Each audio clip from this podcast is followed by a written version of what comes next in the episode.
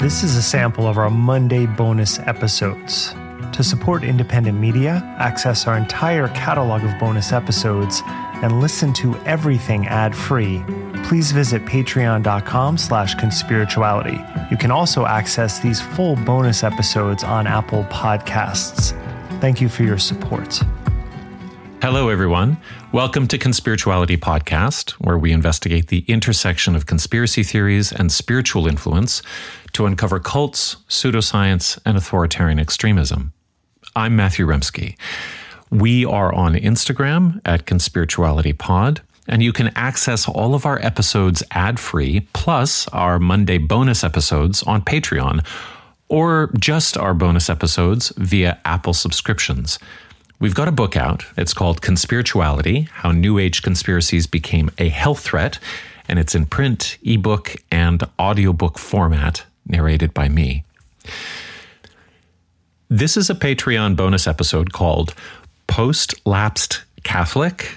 There's a question mark at the end of that.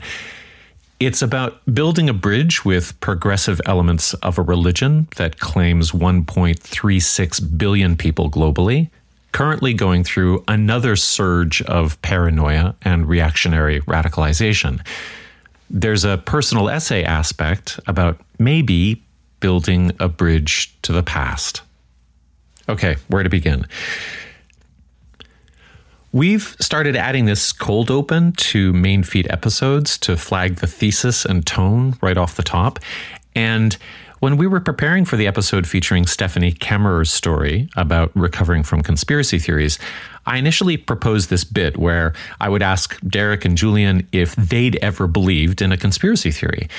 And the joke would be that they're both very level headed, and of course, they had never fallen for anything. But then I would say, well, as a lapsed Catholic, I totally bought into the idea that the church was actually an international crime syndicate run by a tiny, unelected elite who gathered in sumptuous hidden palaces to plot out their schemes to plunder the colonies and hide predators, and then make it all seem like God's plan. And then they were going to say, well, um, that happened, bro. So it was going to be a bit, but also point to the reality roots within conspiratorial thinking.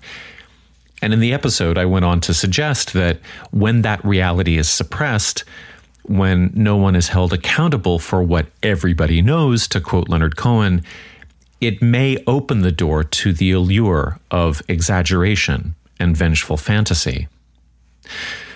But there was another layer in that joke, which is that the actual conspiracy that the Roman Catholic Church really has acted like a crime syndicate is also only one picture among many. I was calling it a theory because it was true, but also felt narrow. It was reasonable, but it also felt reductive. When I close my eyes and say it aloud, I see the cold, hard faces of some of the priests I knew as a boy. I think of the enormous wealth accumulated through the Vatican's colonial collaborations, the golden cruelty radiating from every ritual object. I think of Cardinal Raymond Burke, who just got his rent subsidy slashed on his posh Vatican apartment after years of undermining the Pope, railing against the gays, and collaborating with Steve Bannon. I think of thousands of priests and nuns running residential schools like racist workhouses and basically shrugging when children died of malnutrition or common illnesses. I think of people I've known who've been abused by priests. And there's no denying any of that, no minimizing it. And there are also people I don't see in that black pilled montage. And with a little internal shift, I can see them. I can see my grandfather in his brown fedora driving me to morning mass in his ratty Chevy Chevelle. He had huge meat hook hands from driving a garbage truck with manual steering for decades.